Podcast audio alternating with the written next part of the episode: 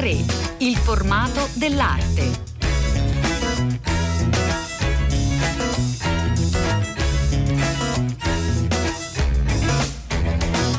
Buongiorno, buongiorno, a tutte le ascoltatrici e tutti gli ascoltatori da Elena del Drago, un nuovo appuntamento con A3 che vi porta a Firenze al Museo del Novecento per scoprire innanzitutto questo museo e un artista sempre più al centro dell'attenzione per lungo tempo defilata che è Bice Lazzari. Eh, noi andiamo al Museo del Novecento con il suo direttore Sergio Risaliti. Buongiorno. Buongiorno a tutti voi. Prima di raccontare questa mostra in particolare, Bice Lazzari, la poetica del segno, che vi dico avete ancora un mese fino al 13 febbraio per visitare, ecco, vorremmo qualcosa eh, sul luogo che la ospita. Beh, il Museo Novecento ormai si è posizionato a livello sia nazionale che internazionale con importanti mostre, ad esempio quella dedicata all'opera di Giorgio Morandi oppure Agnetti, Manzoni, ma abbiamo anche dato molta attenzione all'universo femminile con una bella mostra di Maria Lai, questa appunto che, di cui parleremo, di Bice Lazzari e soprattutto anche di giovanissime artiste come il duo Goldsmith e Chiari. Adesso stiamo per inaugurare una mostra con Elena Mazzi, quindi un programma direi variegato, variato proprio per la declinazione di questo museo che è il museo del Novecento e quindi che, che deve coprire necessariamente un ampio orizzonte di arte, di linguaggi, di metodologie dai primi del Novecento fino all'attualità. Avete anche eh, lanciato un sondaggio, una votazione che mi è sembrata particolarmente interessante proprio il 31 dicembre scorso a proposito del desiderio, i famosi desideri per l'anno che verrà e c'è stata una votazione quindi all'interno del museo e vorrei che Sergio Risaliti ci raccontasse proprio i risultati, cioè qual è il desiderio essenziale per il nuovo anno, perché è abbastanza sorprendente. Sì, ci eravamo impegnati col sindaco in prima persona a costruire per l'ultimo dell'anno degli eventi anche culturali che non fossero solo come giusto anche che sia di svago in quel giorno così importante per la vita di ciascuno, no? il passaggio dell'anno. E quindi ci siamo inventati questa votazione con due cabine elettorali vere nel museo, una scheda elettorale con i suoi simboli e dieci desideri che andavano da più tempo, più passioni, meno sprechi, più benessere, fino anche a più politica e più democrazia. Il risultato è stato sorprendente, ma direi non troppo, perché vengono fuori le scelte diciamo, di un bel numero di elettori, mille hanno, eh, hanno votato, quindi uno spaccato già significativo certo. di una città e della società italiana che in questo momento dimostra di aver bisogno di più tempo e di più passioni. Voi avete avuto eh, già modo di articolare una serie di mostre interessanti, importanti. Questa di Bice Lazzari come si colloca all'interno del vostro programma? Ma è all'insegna proprio questa di più tempo, più passione, perché mm. è una mostra che va gustata lentamente perché il linguaggio di Bice Lazzari intanto è un linguaggio, non dobbiamo vergognarsi a, dire, a dirlo, estremamente anche femminile, cioè di una sensibilità sofisticata, raffinatissima, che non urla. Bisogna dire anche che non è vero che fosse ai margini della critica, perché tra gli anni 50 e gli anni 60 è stata molto studiata spesso agli studi fecondi di, di, Paolo Fossati che le ha dedicato un importantissimo catalogo quasi antologico, eh, oppure Enrico Crispolti e tanti altri che avevano capito l'eccezionale personalità eh, di quest'artista all'interno del panorama delle arti italiane. Tuttavia già allora si distinguevano due fazioni, possiamo dire, di critici, quelli che separavano l'arte applicata dall'arte maggiore, dalla pittura, perché la Vice Lazzari si è dedicata fin dall'inizio della sua giovinezza all'arte applicata, dove già si esprimeva in termini astratti, e, e chi invece ha visto negli esercizi, nelle opere di arte applicate, definendole già opere d'arte, non succedanee potremmo dire alla pittura, un'anticipazione del linguaggio astratto che sarebbe vo- poi stato come dire, eh, manifestato dagli artisti maschi, potremmo quasi dire, ma, ma, dobbiamo dirlo, alla fine degli anni 30. Mm. E questo per dire che mm. c'è stato forse un vuoto di attenzione fra gli anni 80, 90 e poi 2000 e ora invece la critica, grazie anche a questo cambiamento mondiale di prospettiva sulle arti minori, sulle arti de, femminili, sulle arti dei paesi extraeuropei, cioè questa attenzione maggiore alle arti degli altri, potremmo dire, no? Anche la Bice Lazzaro è tornata, diciamo, molto al centro, sì. al centro, dell'attenzione. Continuiamo a raccontare tra pochi istanti Bice Lazzari insieme alla co-curatrice di questa mostra Paola Ugolini. Intanto noi ringraziamo Sergio Risaliti per essere stato con noi. Grazie. Grazie.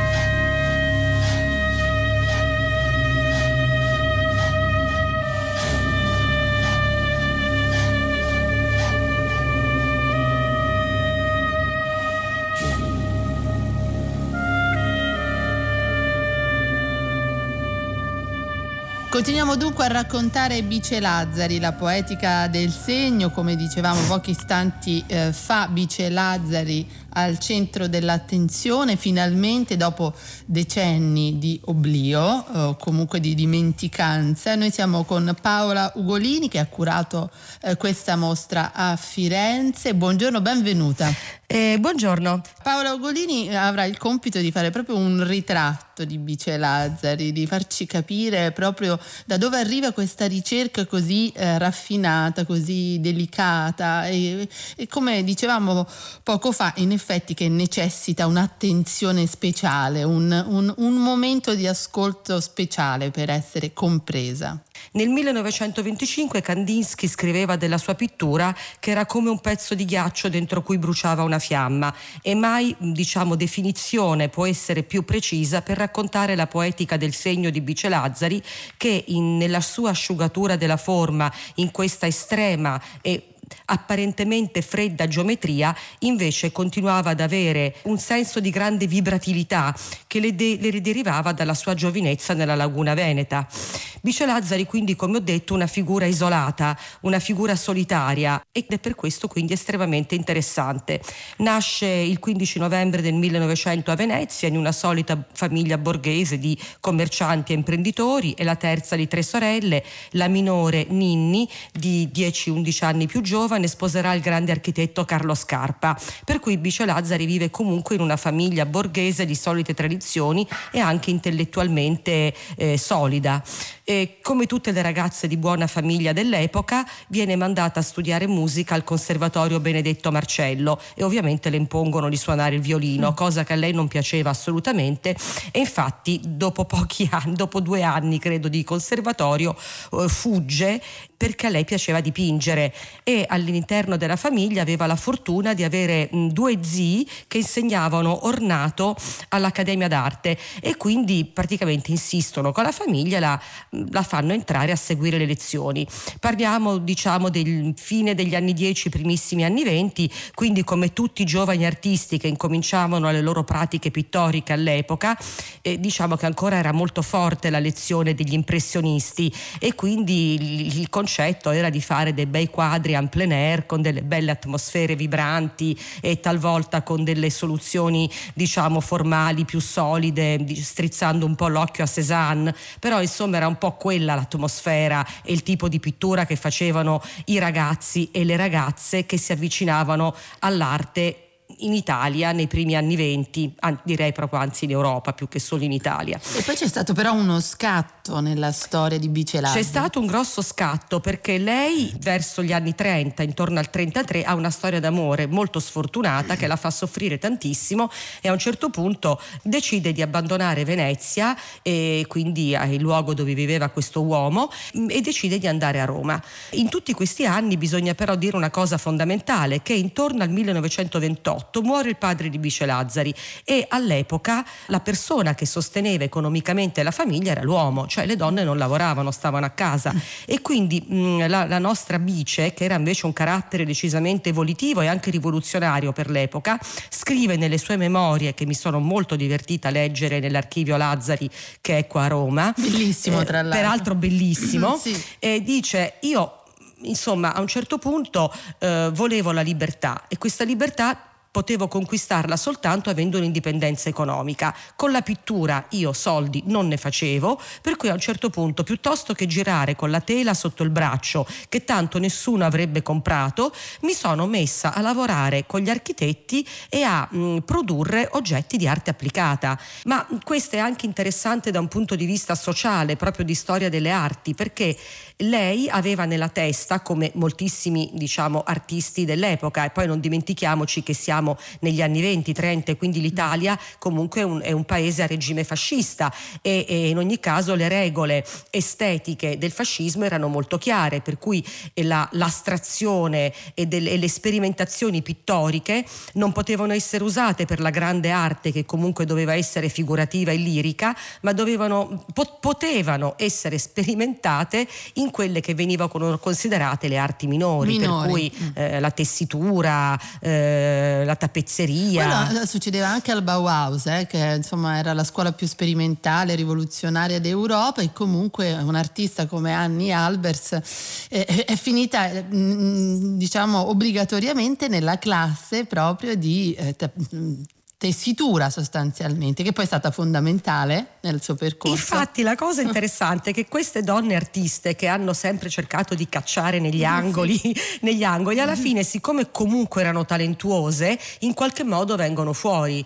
Idem per Bice Lazzari che appunto eh, incomincia a fare tappe- una produzione interessantissima di tappeti, ricami e eh, anche oggetti diciamo personali, cinture, borse, che sono di una contemporaneità al museo museo sono esposte e chi capita a Firenze io lo invito veramente di andare a vedere perché francamente le borsette, le cinture, le collane, i gioielli degli anni venti sono talmente contemporanei anche nei materiali che lei usa, corda, spago, metallo, che, che sono veramente cioè, affascinante vedere come era avanti per l'epoca. Insomma, quella era un'epoca in cui la donna metteva cioè, un filo di perle e basta. E basta. Paola Gullini, quanto eh, è importante insieme a Bicelazza riguardare proprio gli sviluppi dell'arte femminile, quanto lo si sta facendo adesso uh, insomma, da qualche anno a questa parte con una certa intensità. Beh, io personalmente mi sono ritrovata a studiare Bice Lazzari, ormai ho cominciato a frequentare l'archivio circa tre anni fa,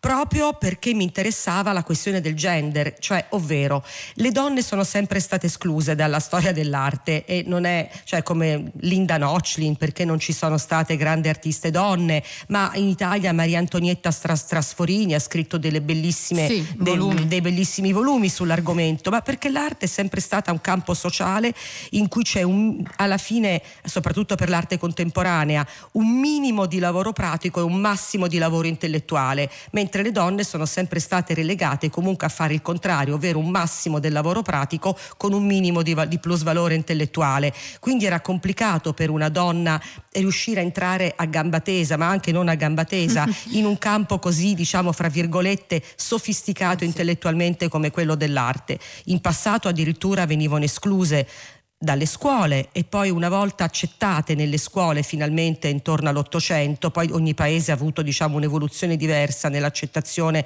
delle donne artiste nelle classi, eh, non potevano seguire le lezioni di nudo, per cui tutta la grande pittura eh, di storia, tutta la grande pittura accademica, accademica eroica, eh, ovviamente non la potevano fare, potevano fare ritratti di bambini, di animali, nature morte.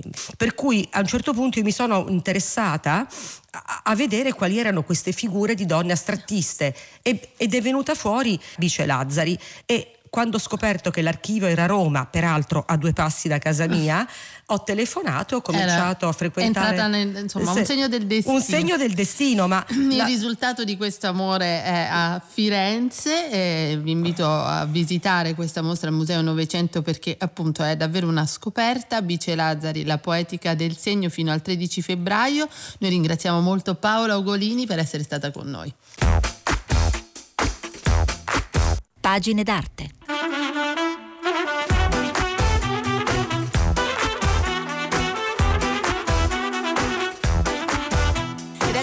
Arrivati alla nostra parte dedicata ai libri, ai cataloghi, ai volumi dedicati al mondo dell'arte, naturalmente agli artisti. Oggi in effetti è proprio un artista ad essere protagonista ed abbiamo la fortuna di averlo con noi, Cesare Pietro Iusti. Buongiorno, benvenuto. Buongiorno, buongiorno a voi.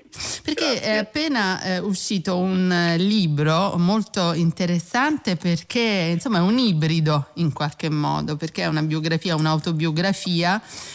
che racconta Cesare Pietro Giusti, che è uno dei più importanti artisti contemporanei, attraverso però eh, degli oggetti, un certo numero di cose, è il titolo del libro, 1955-2019, e dunque sono oggetti, materiali, eh, naturalmente fotografie, documenti, disegni, sculturi, ricordi eh, narrati, insomma una autobiografia per oggetti che inizia dalla nascita. Cesare Pietro Giusti. Sì, in effetti eh, questo libro accompagna una mostra che si è appena conclusa al Museo Mambo di Bologna. Era la prima volta che un'istituzione pubblica, un'istituzione museale mi chiedeva, mi proponeva eh, di fare una retrospettiva e io per così dire ho preso alla lettera la proposta pensando a una retrospettiva che abbracciasse l'intero arco della vita quindi anche tutto il periodo che precede il momento in cui ho cominciato diciamo, con più o meno consapevolezza a fare l'artista, a fare delle mostre. Mm. Quindi eh, l'ho costruita in questo modo, in effetti, la mostra con un oggetto per ogni anno dalla nascita. Il libro, diciamo così, che accompagna la mostra è una sorta di catalogo, come eh, diceva giustamente lei, ma forse soprattutto è una raccolta di racconti che in un certo senso si connettono fra loro, quindi qui la questione non è soltanto quella di eh, mescolare oggetti d'arte con oggetti qualunque, ma è anche quella di trovare dei ponti temporali fra eventi che sono accaduti in un'infanzia, mm. in cui ovviamente da un punto di vista razionale non può essere considerata alcuna consapevolezza rispetto al destino futuro, in particolare quello di artista. Io era l'ultima cosa che pensavo di fare Cosa pensava vita. di fare Cesare Pietro Giusti? Eh, da piccolo pensavo di fare o il direttore d'orchestra o il pilota d'aereo, come credo molti sì. bambini. E poi da adolescente diciamo, fui convinto da mio padre, che era medico, a iscrivermi a medicina, ma in realtà non ci ho mai creduto un granché a, a fare il medico.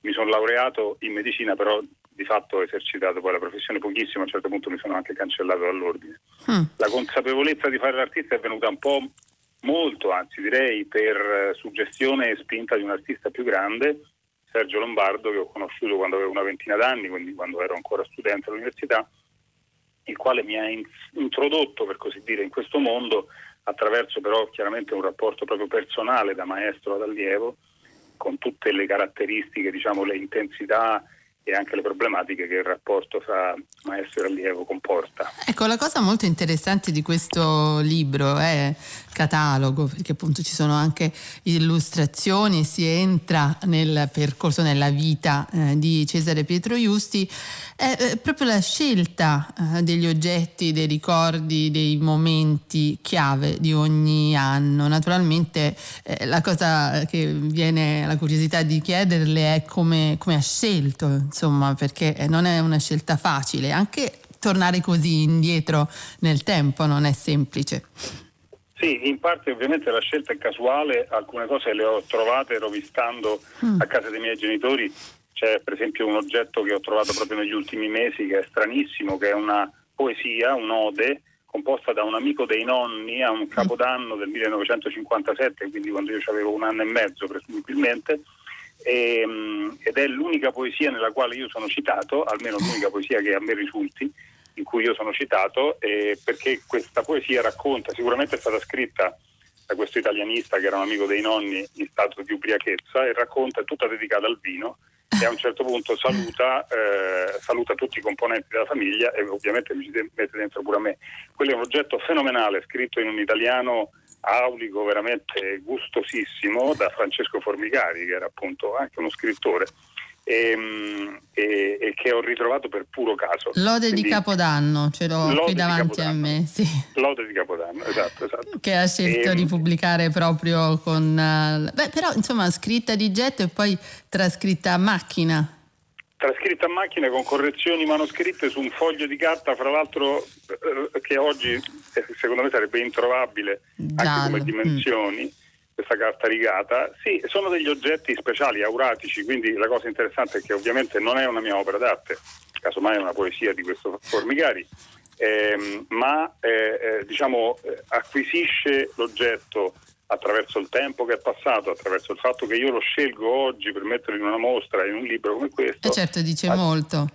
Eh, acquisisce quell'aura che eh, diciamo, eh, Benjamin, per così dire, aveva fatto sparire dagli oggetti di serie, ma Boris Groys, per esempio, recupera quando ci dice che qualunque oggetto, anche una copia, assume la, la, la, la qualità dell'aura nel momento in cui viene ricontestualizzato in una nuova storia, in un nuovo racconto. È un po' questa la sfida di questo libro, creare un nuovo racconto attraverso questi oggetti, attraverso i collegamenti, diciamo, attraverso il proprio sono dei ponti temporali no? che poi riconnettono, perché per esempio io negli ultimi anni ho lavorato sul Dionisiaco, sulle baccanti di Euripide e sul tema del Dionisiaco e sull'ubriachezza rituale. E questa poesia sembra veramente un, eh, diciamo una, una, un esempio di che cosa viene fuori da questa specie di riti in cui si mescola la ricerca sul testo di Euripide e eh, lo stato di ubriachezza collettivo. Diciamo. Beh, ci sono alcuni passaggi che sembrano particolarmente simbolici, importanti, cioè, per esempio quella fotografia che poi è diventata la copertina del libro, che è una piccola fotografia eh, che ritrae Cesare Pietro Giusti alle prese con una partita a scacchi con il papà Esatto, avevo otto anni e dell'agosto 63 eravamo sicuramente in vacanza in montagna, forse a Caviola, comunque nelle Dolomiti e io mi ricordo benissimo di giocare spesso a scacchi con mio padre, vinceva sempre lui quando ero bambino e, e diciamo questa partita a scacchi ovviamente è simbolica del fatto che con mio padre io ho sempre avuto un rapporto conflittuale, eh, amoroso ma conflittuale, ovviamente volevo molto fare bella figura, ma questo voler fare bella figura poi mi ha portato a distanziarmi molto anche da lui perché ovviamente il rifiuto di fare il medico era per intraprendere una propria strada convincente per me e per il mondo, diciamo così.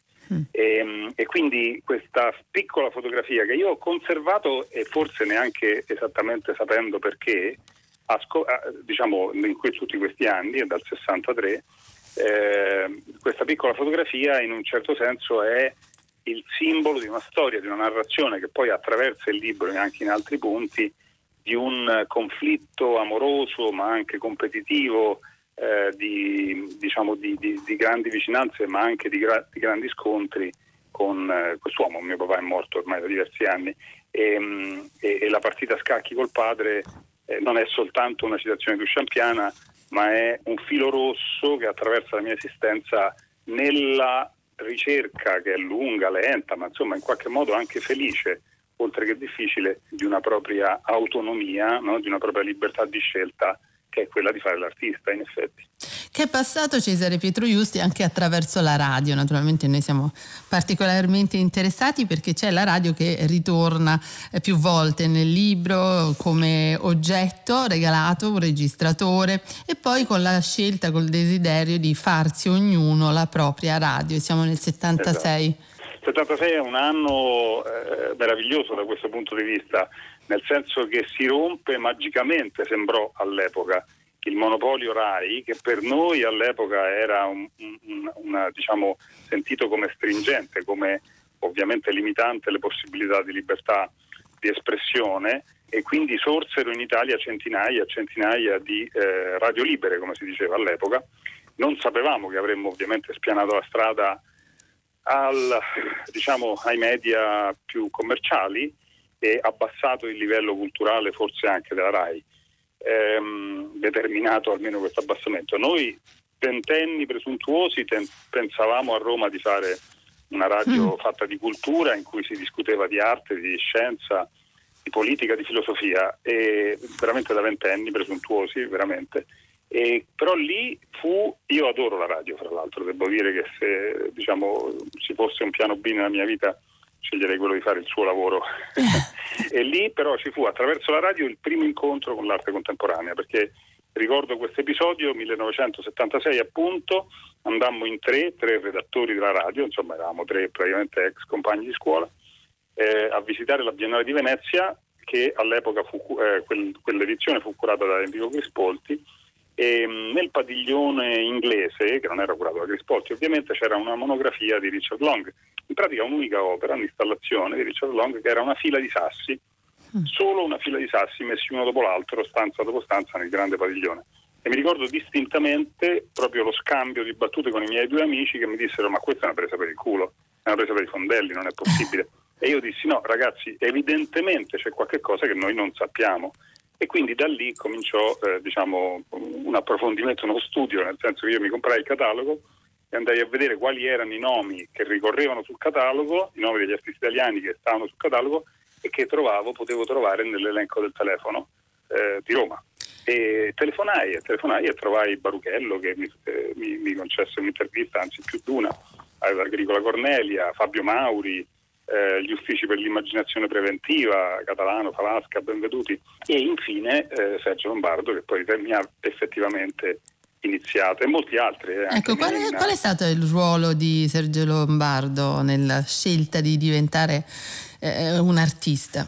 Io veramente non sapevo nulla di arte contemporanea ed effettivamente ho capito con gli anni eh, attraverso il rapporto con questo maestro che poi aveva in quell'anno stesso in cui io l'ho conosciuto cominciato a mettere su quel gruppo che poi è diventato il gruppo degli artisti eventualisti eh, l'associazione di Artracor che chiaramente poi con gli anni è stata la rivista di psicologia dell'arte, l'abbiamo sostanzialmente cominciata insieme con eh, lui, Anna Homberg, Nardone, quindi era un gruppo, questo anche dell'esistenza del gruppo è interessante per me perché rappresenta molto una dimensione di psicologia collettiva degli anni 70. Negli anni 70 non era ancora, diciamo così, eh, premiato l'individualismo che poi invece nel decennio successivo è stato molto mm. rivalutato e si lavorava per il gruppo. Io ho cominciato a fare l'artista non perché volessi fare io l'artista, perché Cesare volesse fare l'artista, ma facevo l'artista perché me lo diceva il gruppo, me lo diceva Sergio in prima battuta,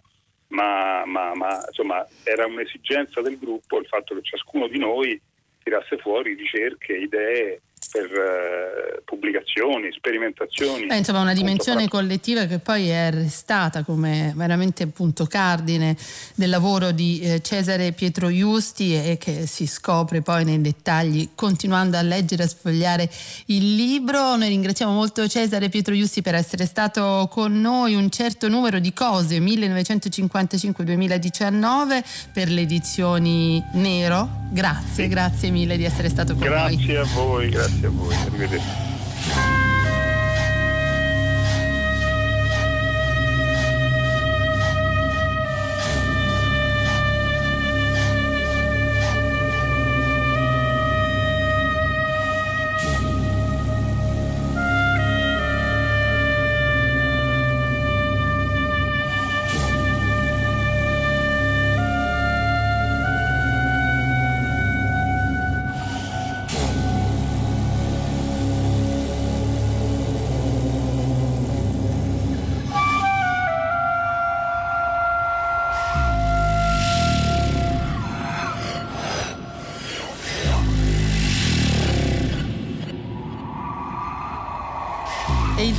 Di Bice Lazzari arriva fino alla nostra musica, musica di Cristian Ravaglioli, Verso il segno è il titolo del brano. I nostri saluti e ringraziamenti di Cettina Flaccavento che cura a tre innanzitutto, di Fabrizio Paccione alla parte tecnica e di Elena Del Drago al microfono. Noi ci risentiamo sabato prossimo, intanto tutti i programmi di Radio 3.